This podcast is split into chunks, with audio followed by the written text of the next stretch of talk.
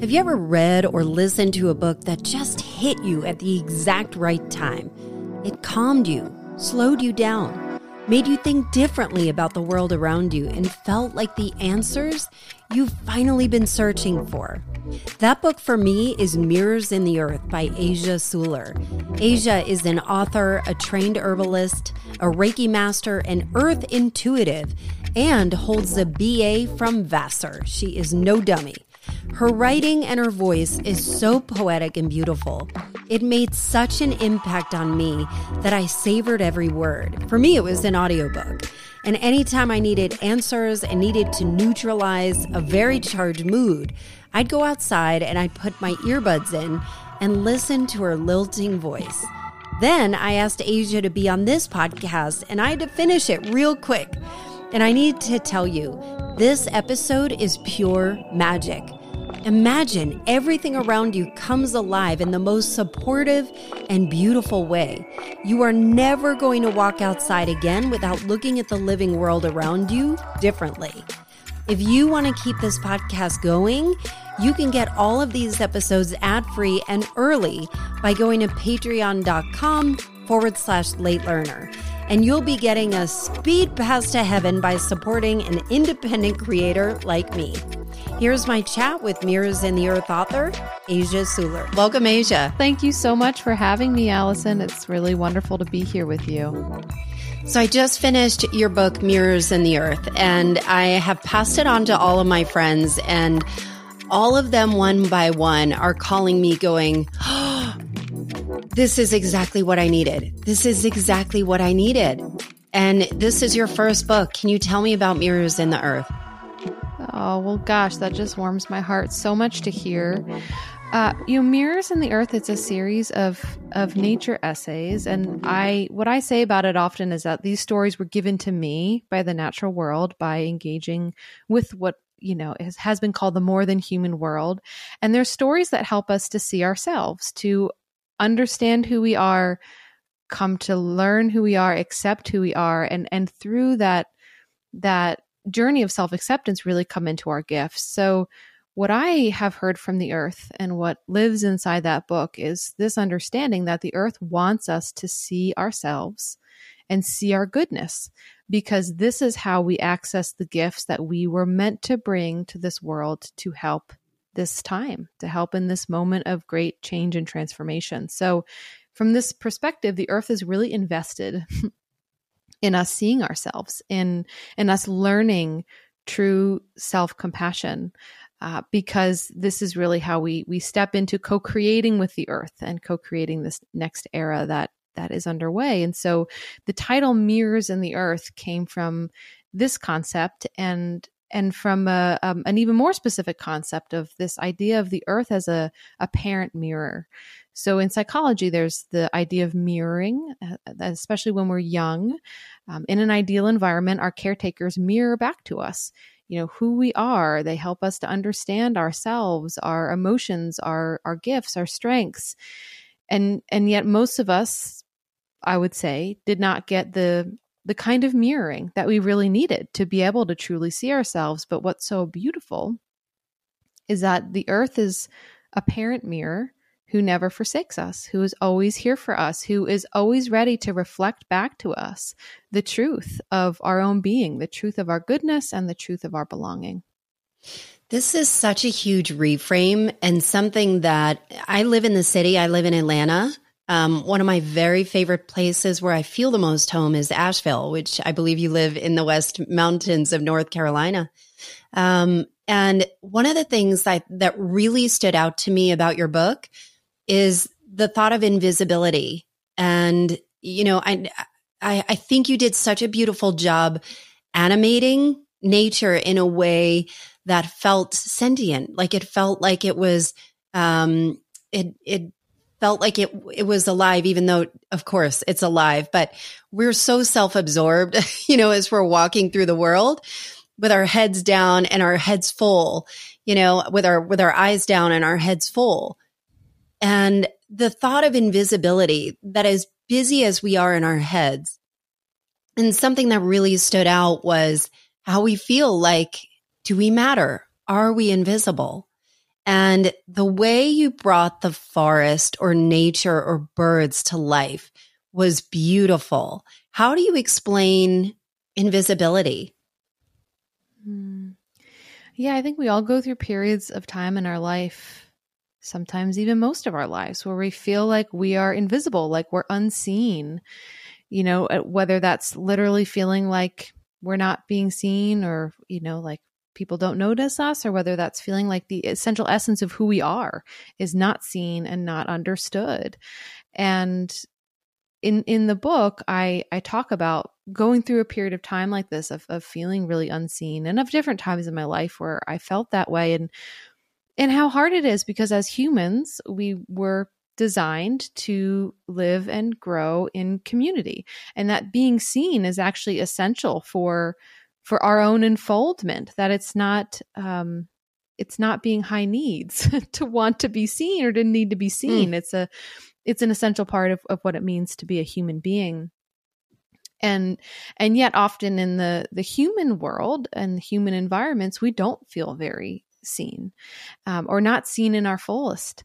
And what is really amazing is that the the earth always sees us um, and is and is always there to to help reflect back to us the the depth of our own multidimensionality. And i talk about an experience in the book where i had i had just gone through uh, a breakup and had decided to move really far out in the mountains in western north carolina off a road called Lonesome Mountain Road, if that gives you any idea of what it was like out there. Right. and I was living by myself out there and was just going through a time, right, where I I just literally was not being seen by anybody except for the postman who would come around every day.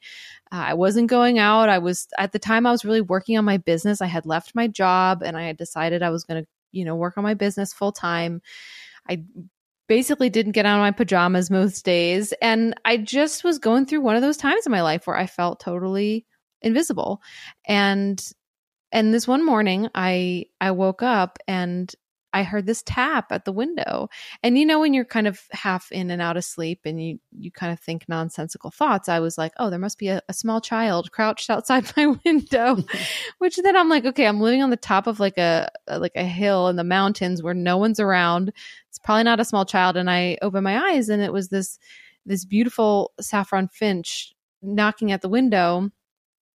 And it was just one of those moments where almost like it feels like a prayer has been answered and you put something out in the world with kind of the fullness of, a, of your heart and this feeling of of desperation of like i need help and then I, I woke up and this this finch was knocking at my window and i looked and i and i looked at him and he looked back at me he looked back at me and tapped the window again and i just was flooded with this realization that all this time that I had been thinking I was invisible, I was being seen by the living world. That I'm I'm seen by the birds who are coming to visit my window, that I'm seen by the the squirrels who are looking to see if I drop any of my sandwich. I'm seen by you know the deer who are roaming the woods. I'm seen by the trees. I'm always seen and I'm never not accepted as part of nature. You know, the earth doesn't think that there's a difference between human beings and the rest of the living world. We are part of the fold. And so we are always seen, we are always accepted. And in, in that same chapter, I talk about learning in a birding class this concept that the birds actually know that we are in the forest and will often send a call down through the forest to let the other birds and and hence all the other creatures in the forest know the moment you step onto the path. And so sometimes what we're hearing, those calls in the forest, are actually calls about us. Which just totally blew my mind when when I learned about that. And so yeah, it, for me it has been a, a a place of huge solace to just realize that no matter what I'm moving through, I am seen by the earth, I'm held by the earth, and it is always a place I can go to to connect with the more than more than human world that I can go there to be held, to be understood. I think what's interesting about that, at first, when I heard that, I thought, you know, it sounds a little self absorbed that the whole world is conspiring around you and noticing that. But then you said over and over again in your book that self compassion is a form of ecological healing. Good Lord, can we let that breathe for a minute? Self compassion is a form of ecological healing. What does that mean? Hmm. When we have compassion for ourselves, we are very literally holding compassion for the earth. We are made of earth. we we are made of the elements we are we are made of water. So when we have compassion for ourselves and love for ourselves that is a way to love and hold compassion for the earth. So that's at its most foundational there's that. But then there's also the the realization that we cannot give the fullness of our gifts our inventions our our visions our creations unless we have self compassion. If we do not have compassion for ourselves, we're going to be constantly cycling through um, times and and loops of self judgment. Which, if you've ever been in one of those loops, which I know we all have, you know how highly uncreative they are, right? Like it's you get so stuck in this hole of self judgment and and self deprecation that it can be almost impossible, actually, to really step out into the world with what you have to give and and what you have to share. And so from this perspective you know the the world as a, a, a sentient being the earth as a sentient being which is something that you know indigenous people around the world have believed since time immemorial and that in the western world we're still kind of wrapping our mind around again um, this idea that the, the earth is a sentient being that that this this sentience we call the earth deeply cares about us and wants us to come back into caring about ourselves true care true self-compassion right? That is the opposite of narcissism. And i think that this is really important because what we see around the world as as the deep harm the deep ecological harm that humans are causing yes. you know this this is coming from you can sort of identify two themes at play trauma and narcissism, and they're very much connected. Um, narcissism can often arise out of trauma as a reaction to trauma, especially inter- intergenerational trauma. And so, why why do we live so far out of balance, especially you know in our culture in the Western world? The trauma and narcissism, and and you know what what I struggled with for a long time and what the book in, in many ways is about is about teasing out the difference between, you know, self uh, you know, being selfish and self focus and, and narcissism and self-compassion and how they're actually the exact opposite. Because for a long time, I felt like it was selfish for me to focus on myself at all. Uh, that my role was to to help other people. You know, from a very young age, I identify as a sensitive, a highly sensitive person and an empath. And from a very young age, you know, I, I was, I received like the the mirroring and the feedback that part of my deep value was the way in which I helped other people, um, often putting myself second, and and so it was a big learning struggle for me to get to the point of thinking, oh, actually, you know, doing doing the things that I need to do to care for myself, to to uh, love myself to be able to have compassion and, and, forgiveness for myself no matter what that that's that's not selfish that that's okay that that's not narcissistic. You know narcissism actually arises out of a deep deep need uh, for for this deep deep need to be to be seen and to be receive affirmation and so when we learn how to have compassion for ourselves rather than seeking it constantly um, from other people which is you know narcissism as you know as a theme in the world is is a little bit different maybe than a than the disorder or narcissistic personality disorder right. but as a, a, theme in the world it's sort of constantly um, needing others to see and aggrandize you uh, you know and this is this is putting this this very human desire to be to be seen and to be accepted uh, sort of blowing it up and putting it on other people uh, in in a way that actually distances you from your ability to truly see yourself. So when we learn how to actually hold compassion for ourselves through connecting with the living world, the natural world, what we actually do is we sort of drain the power away from narcissism we stop being people who will sort of naturally fall into perhaps fawning over narcissistic elements in the world and feeling like it's our responsibility to make them feel better or to show up for them. And we also drain away any of what we might perceive as narcissistic tendencies inside of ourselves, right? Because narcissism is a hole that cannot be filled. And self-compassion is the exact opposite. It's it's being willing to fill your own cup first. And to know that you are unconditionally loved and accepted by this world because you are a part of this world. You are every bit as loved and accepted as you know the oak tree outside your window or the river that you go walk by. You are no different than these natural elements of the world. And so coming home to this space of of acceptance and belonging is your birthright. I think the belonging theme is what's coming up for me so heavily when you speak and I know that there are times when I have been all up in my head or stressed out and I'll go outside and I'll put your audiobook on and listening, I mean, your voice, you know, like you just have this calming voice that immediately calms me. But I think what is, um, what's interesting about this is that what I noticed that when I would go out into nature, whether it's like a little hiking trail that's nearby, it doesn't have to be somewhere grand or, you know, Arizona or Sedona or something, but just being in the woods or kind of tuning into the birds, all of a sudden I would feel whole. And one thing I noticed in the way you show up is you talk about it's not about me teaching you, it's about me helping you remember. And that belonging, that wholeness, that's powerful you know like it's it's really powerful i think how how that does that at what point you know i'm i'm wondering at what point did the did nature did that come alive for you in your journey mm. When i was in college i was diagnosed with a chronic pain condition called vulvodynia which is a, a chronic pain of the the vulva and pelvic bowl.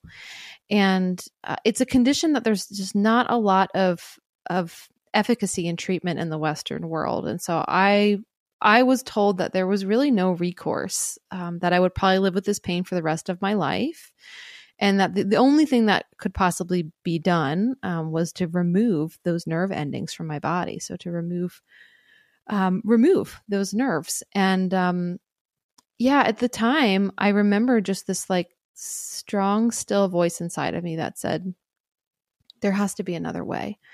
And and I at the same time though, it was a it was a really hard journey to be on to be you know, to be living with any kind of uh, chronic pain is to to often get very familiar with the feeling of invisibility and then being very hmm. young and being in an environment that you know is sort of supposed to be like a carefree time in one's life, I felt um, often like I was sort of living in my own world, and and the the way that I dealt with the pain inside of my body was by going outside, and I, I was lucky where I, I went to school that there it was the campus is classified as an arboretum, and there was also you know woods um, that I could walk in and a, a farm across the street and so that's what I did. I I sought solace with the living world because I, I felt very much like there was no one I could talk to. And, you know, this was before social media, um, you know, really even before like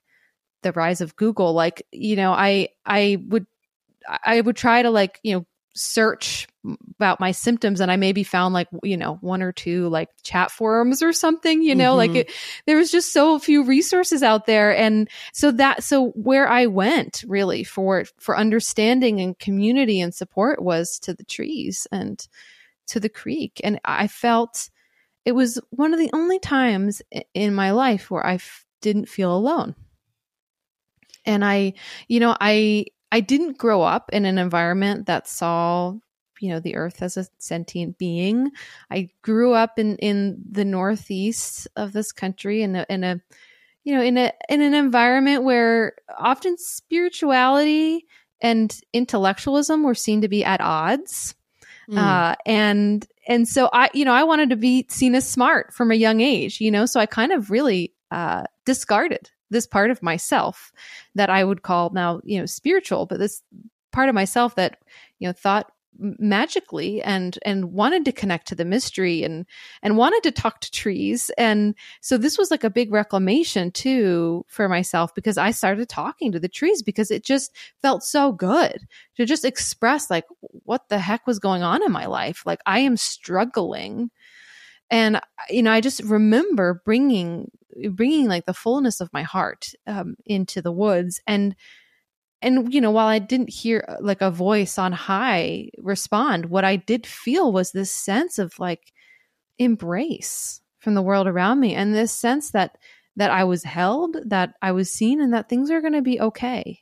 Like i didn't know how but things were going to be okay. And and I did actually heal from this chronic pain condition. It took years and it it was what initiated me onto my path as a healer. It is it is what what pushed me into alternative healing modalities to you know experience different things see a naturopath you know start learning reiki eventually i became an herbalist so it, it was the initiation for me which I, I see with a lot of people that you know something goes wrong basically. And it's and it's often in our health whether it's our physical health or our mental health but something goes awry and it it cannot be fixed by the current you know cultural systems that we live in. We have to search beyond them. And it's really a gateway. And oftentimes it's these exact moments of crises that push us out of our homes um, out of our out of our houses basically and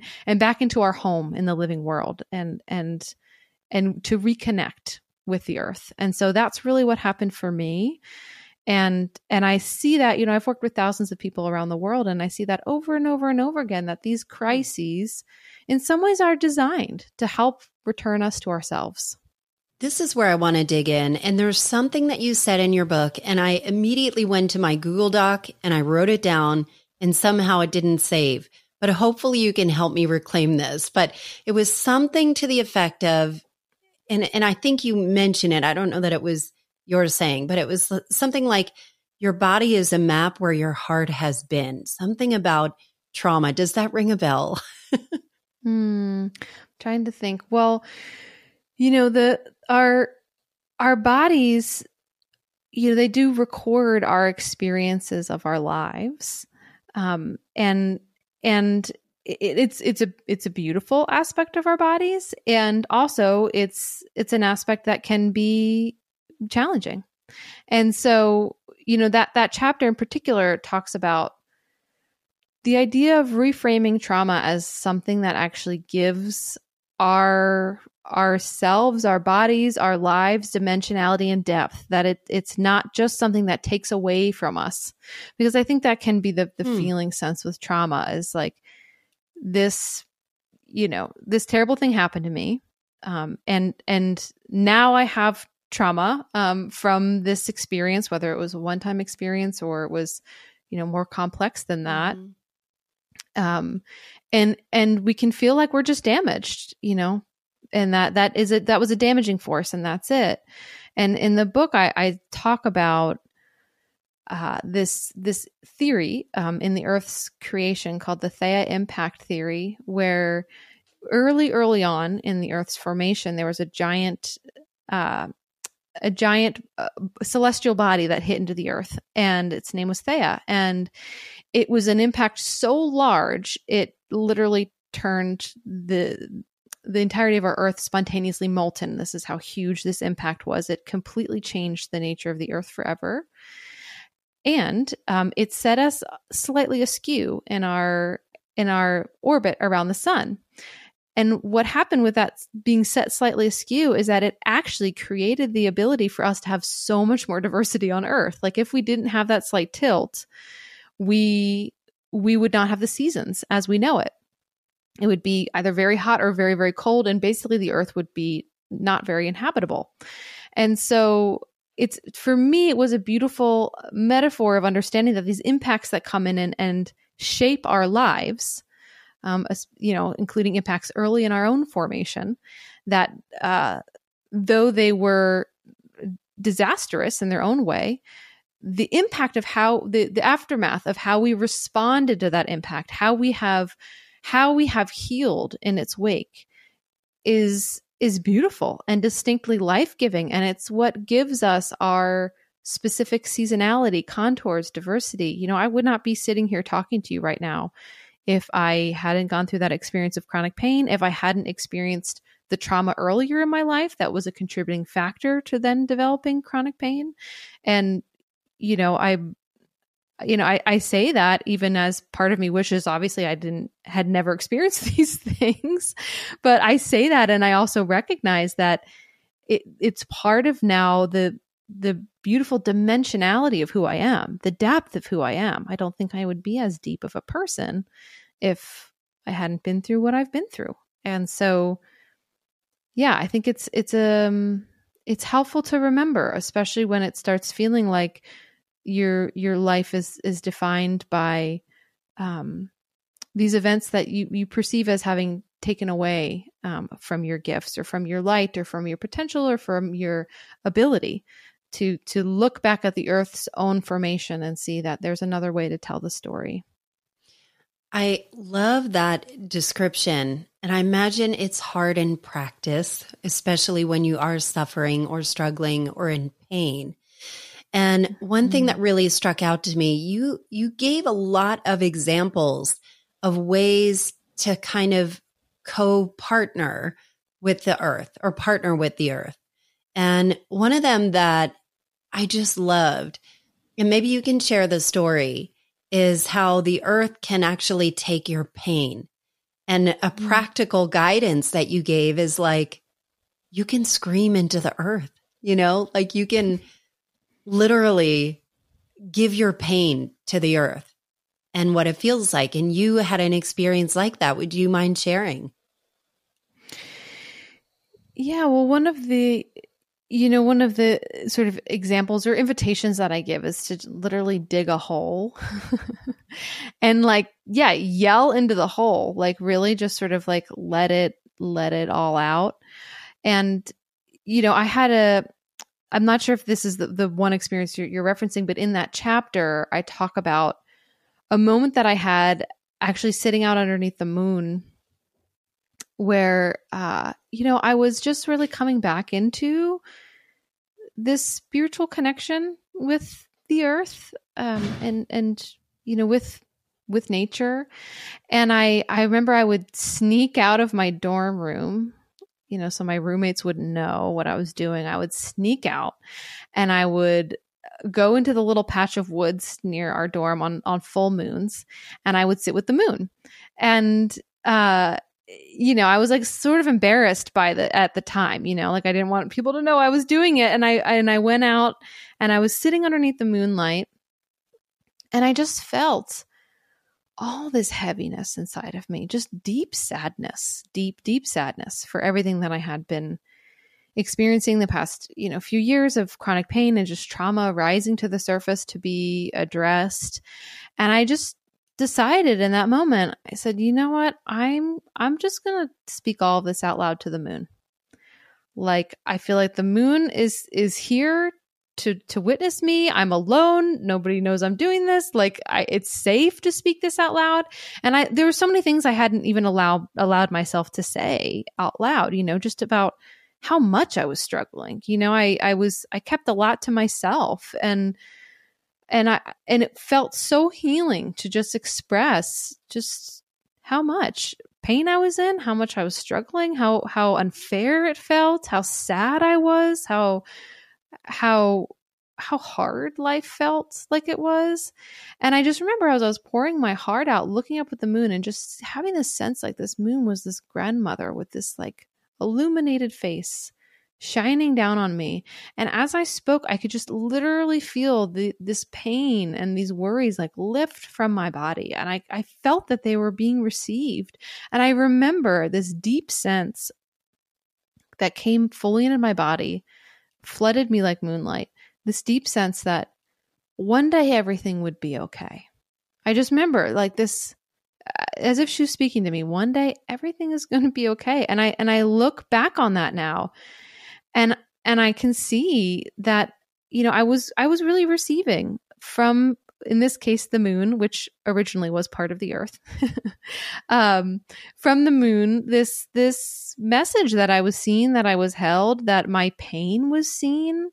And and it was almost felt like a message kind of. It was like my i was sort of speaking out loud the pain of my my past selves including my young selves and it's almost felt like the moon was reflecting back to me a message for my future self like the elder in me, the grandmother in me that was like, you know, this is this is a a phase, it's a cycle in life and it will end and and there's a different future awaiting you. And I have moments like that now every time I go out and and am willing to just speak aloud to the earth. I'm I'm willing to put aside my feelings of silliness or shame and and just express what it is that I'm feeling and and, and allow the sense of the earth holding me and reaching out to me to to allow it in and and with that nearly always comes this sense of of profound hope hmm. because really that at at the end of the day like that is the energy that the earth runs on is hope and regeneration. You know the earth does not see in the lens of of endings. Everything is is a transformation. Everything is a beginning. You know even what we perceive to be as the the some of the greatest disasters right is just one part of a much much much larger journey much larger cycle and it is an opportunity for new life to come in for new evolution new diversity so the earth will always telegraph back to us these messages of hope because that is really the energy that the earth runs on.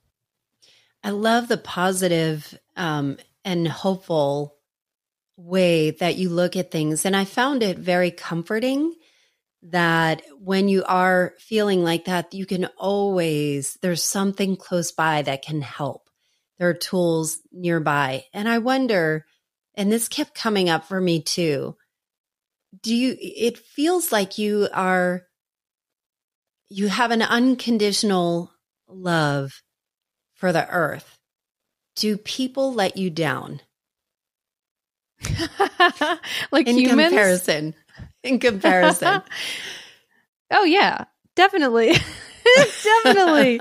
In comparison to the earth oh for sure you know? Human relationships are just very complex. They are but uh, how humans can you, are very how complex. can you I, I think the the real like ninja move is if you can have that unconditional love for other people. Like that that really is you know the holy grail of it. And you know i am also um, deeply empathic but i'm also a highly sensitive extrovert. So i have a very mm-hmm. different mm-hmm experience, you know? Um, and I, I kept thinking about like taking this on and how much comfort, you know, is it hard to be out in the world with a lot of people that, uh, are, aren't always so forgiving of you, you know? Mm. Yeah. You know, I, I everyone's experience is is different in terms of like their own nervous system and their own emotional landscape. So for me, I feel like in some ways it's it's a lot easier for me to love other people unconditionally than it is for me to love myself unconditionally. Mm. Um, and so, and that's the way that that I tend to operate. Right? Is like it, instead of being like, well, I'm going to judge that person for whatever just happened. I immediately turn on myself. Well, something's wrong with me mm. that they interacted with me like that. Like I did something wrong, which is a very empath thing to do. um, so I think for me, what what feels challenging about yeah being out in the world at times and, and interacting is is is because I am such a sensitive person, you know, there's there's a term if people aren't familiar with it called the highly sensitive person that was coined by um, Dr. Elaine Aron, and it literally is a nervous system trait. The highly sensitive people make up about 15 to 20 percent of the population uh, across many different species, and it literally means you have your nervous system is just more you're more attuned to sensory input in the world around you and and what that means is that you can get really overwhelmed very easily. You get overwhelmed by bright lights or loud music. Uh, you can get you're often very empathic so you can get overwhelmed by interactions with other people often highly sensitive people are constantly tracking the world around them including constantly tracking other people other people's feelings uh, you know what other people are going through and so it can be very um, exhausting and i notice what happens in my nervous system when i get under resourced and you know introverts get their energy normally from you know their their internal landscape or being alone versus extroverts really receive energy from other people. So if you're also introverted then you know what can happen is is your nervous system sort of starts getting into to danger zone of of overwhelmed and under resourced and then you sort of go into your patterns right? It's like because you don't have the resources to reason through the moment you sort of fall back on whatever your patterns are normally from earlier in your life, childhood, developmental years. Um, and so for me, you know, those patterns were often internalizing it, being like, there is something wrong with me.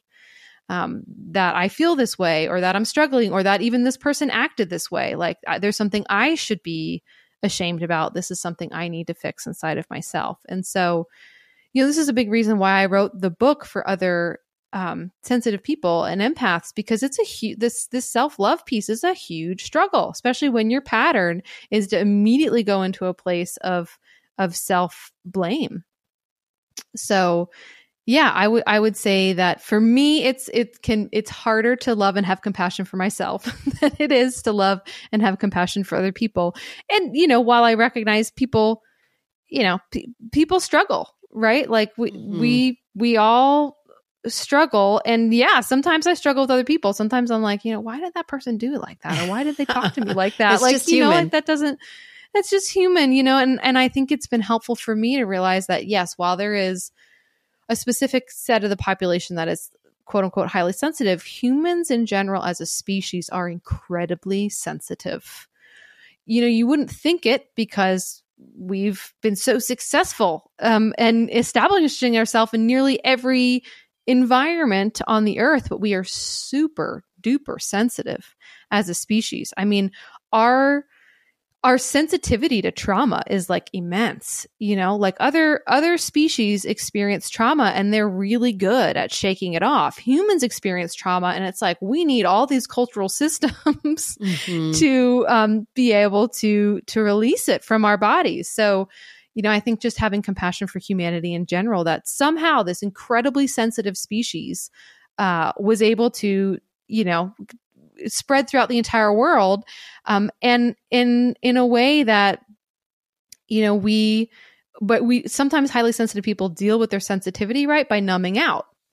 And and so that's kind of what we've done as a species is we've sort of numbed out. We've been like i'm not sensitive. No not me. Mm-mm, no like humans aren't sensitive. No, they're insensitive. it's the exact opposite, actually. We're so sensitive. That's why we've, we've right had to there. numb in all the ways.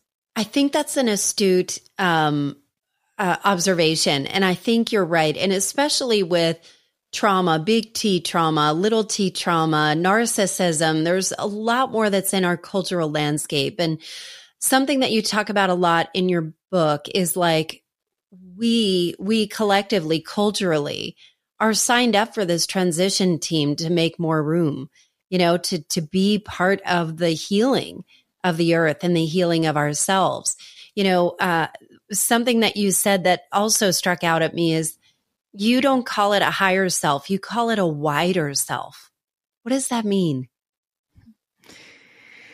yeah, this was a term that came to me when I first started teaching over a decade ago. And and it really stuck with me, you know, because the term higher self it implies some sort of hierarchy, right? Like there's a self that's above me, which is, you know, some, sometimes that works for people. I love the term wider self because it's something I'm a part of.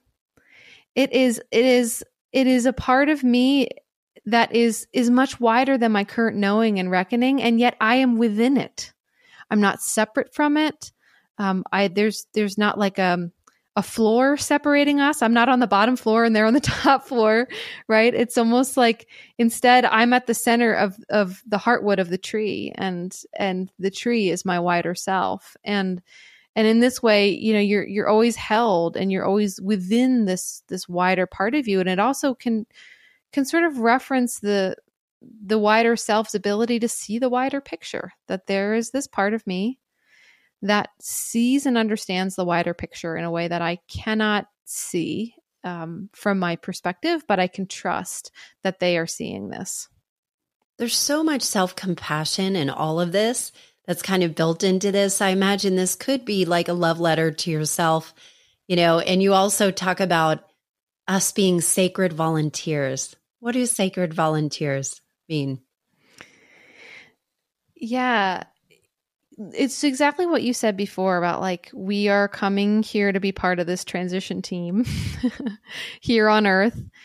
You know, we were born for a reason at this time. It is not an accident the earth requested your presence at mm. this time to to be a part of of the dream of the earth and the dream of healing. You know, the earth is a a much older um, wisdom and sentience than us, and the journey is is much much bigger than certainly our lifetimes or even the the the lifetime of humanity. And yet we have a very specific role to play. And so there's no accident that we're here now. And in in ecology, you know, there's this concept of volunteer plants. They are plants that come in after there's been devastation. So after there's been, you know, an earthquake or a landslide or a, a clear cut, there are plants that will come in and start rehabilitating the soil and and the air to make it hospitable for other life again. Now we're we're very familiar with these volunteer plants because most of these volunteer plants are the weeds that we see around us every day. You know, if you go for a walk down the street and you see a dandelion growing up between the cracks of the concrete, that is a volunteer plant, right? And if you just let mm. that dandelion sort of do its thing over time, what it would eventually do is grow more and more, shed more leaves, create more compost, and start helping to create an environment where cracks can form in that concrete, where soil can can be recreated where a tree seed could be planted and the roots could grow and break that concrete right open. Wow. So volunteer plants actually help reclaim the land. So in this way of thinking, we those of us who are being born right now are volunteers. And we might at times, you know, not value ourselves, right? Because we we mm-hmm. think we're as common and as un- unimportant as the dandelion before we realize that these very, you know, weedy species are the species that are going to rehabilitate our world. And it's the same for us. Mm. You know, we hmm. are sacred volunteers. We came here to to grow where we were planted, right? Not like you have to stay where you were born or anything, but to to grow where you are planted, um, whether that's you know deep in the country or in the heart of the city, to grow there and and by by growing there, by tuning into your self acceptance, your self compassion, and therefore accessing understanding and giving your gifts that you are bringing an essential energy to the world that is here to shift the tide. Your words are like a beautiful song. And I figure we can close on something that I wrote down. And you said, Our world has hit its expiration date, and we are the deliverers of both its demise and its rebirth. So beautifully said. Mm-hmm. How do people work with you, Asia? You have lots of ways that you are of service to the community and people that are looking to maybe reconnect back to themselves through nature. Yeah, I I offer a series of online courses. I have both longer programs and you know shorter single classes if if folks are interested. Uh, the, those can be found on my website, which is asiasuler.com, or the longer um, URL is onewillowapothecaries.com. That is also where you'll find my apothecary. So I, I carry flower essences. Um, that was really it's something I talk about in the book, but flower essences for me were a huge opening into this this world of of natural medicine and of understanding my own natural gifts. So yeah, those are those are definitely two avenues to to connect. Um, I also send out a newsletter every other week, and that's really where I do like my most personal sharing. So if you're interested in that, you can sign up on the website. And then I am on social media. So I'm on Instagram, Facebook, and YouTube. And so I also put out content on, on those three channels. And I love connecting with people there as well. Mm. I love something you said. You said, My goodness was not in question. I was seen. And that is how I feel. So thank you so much, Asia. Thank you for your work and thanks for your time in sharing your gifts with us today. Oh, thank you so much for having me, Allison. It's just been such a delight to connect with you and all these beautiful people that you've gathered here. Sheesh, isn't Asia's voice like heaven? And not only that, she has such a way with words. It had forever changed the way the living world, well, comes to life. You can buy her book Mirrors in the Earth and work with her in the links in the show notes. As for me, I'm working on a beta mastermind membership for you. Yes, you heard that right. And I'll be announcing it soon at a special introductory rate. So if you haven't already subscribed to my weekly blog where I give you insightful tips to maximize your energy and help you on your journey of self discovery, go to AllisonHare.com and sign up there. As always, be good to yourself so you can be better for others. And if I don't see you on the socials, uh, I will see you next week on the podcast. Thanks for listening. Thank you.